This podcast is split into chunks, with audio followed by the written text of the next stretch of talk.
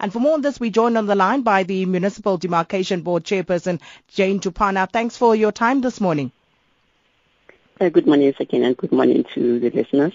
Mr. Thupana, firstly, what is delimitation exactly and what criteria is used to effect it? Delimitation of wards is a process that has to be followed in terms of the law uh, each time before there could be a local government elections. Uh, municipal areas have to be delimited, delimited into wards, uh, and wards being those uh, geo political spaces within which uh, citizens will be able to elect their political representatives, meaning the ward councillors who will be able to uh, present their uh, concerns and, and needs to councils to make sure that citizens are serviced properly through local government.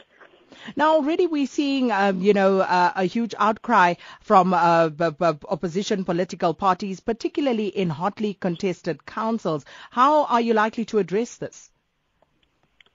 Uh, it's easy how we address that because uh, the law uh, stipulates clearly the criteria that we have to follow when we when we delimit wards.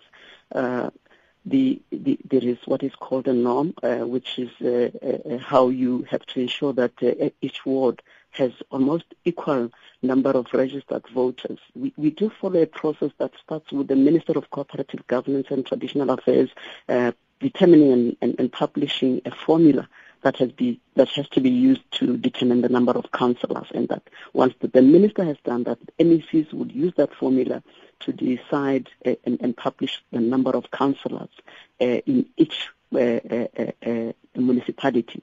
Now, once the number is published, we would know that 50% of those are ward councillors, and therefore there has to be a ward for each ward councillor.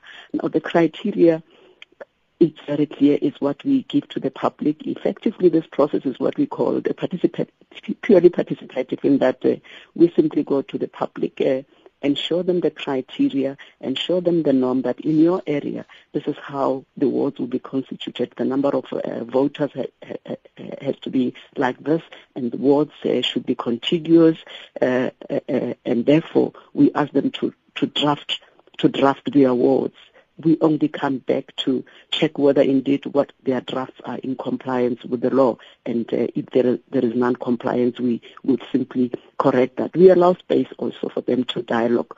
We know there are quite a number of interests in each area and often through their own local forums. They're able to sit, uh, structures and political parties are able to sit uh, following on the criteria that we give them uh, in terms of the law, uh, be able to craft the words and, and, and have to sort their differences. We'll only come in where they are failing to sort their difference that will then be able to just apply the law and, and, and, and, and give the ultimate words. But often we found that there, there is a great uh, degree of uh, uh, uh, concurrence and agreement uh, between parties regarding their their awards. We will be publishing uh, indeed, as you indicate, uh, in, in, the next few days, and uh, the public would still be given 14 days within which to, to raise objections, should there be any objections that we can consider before the final awards are published.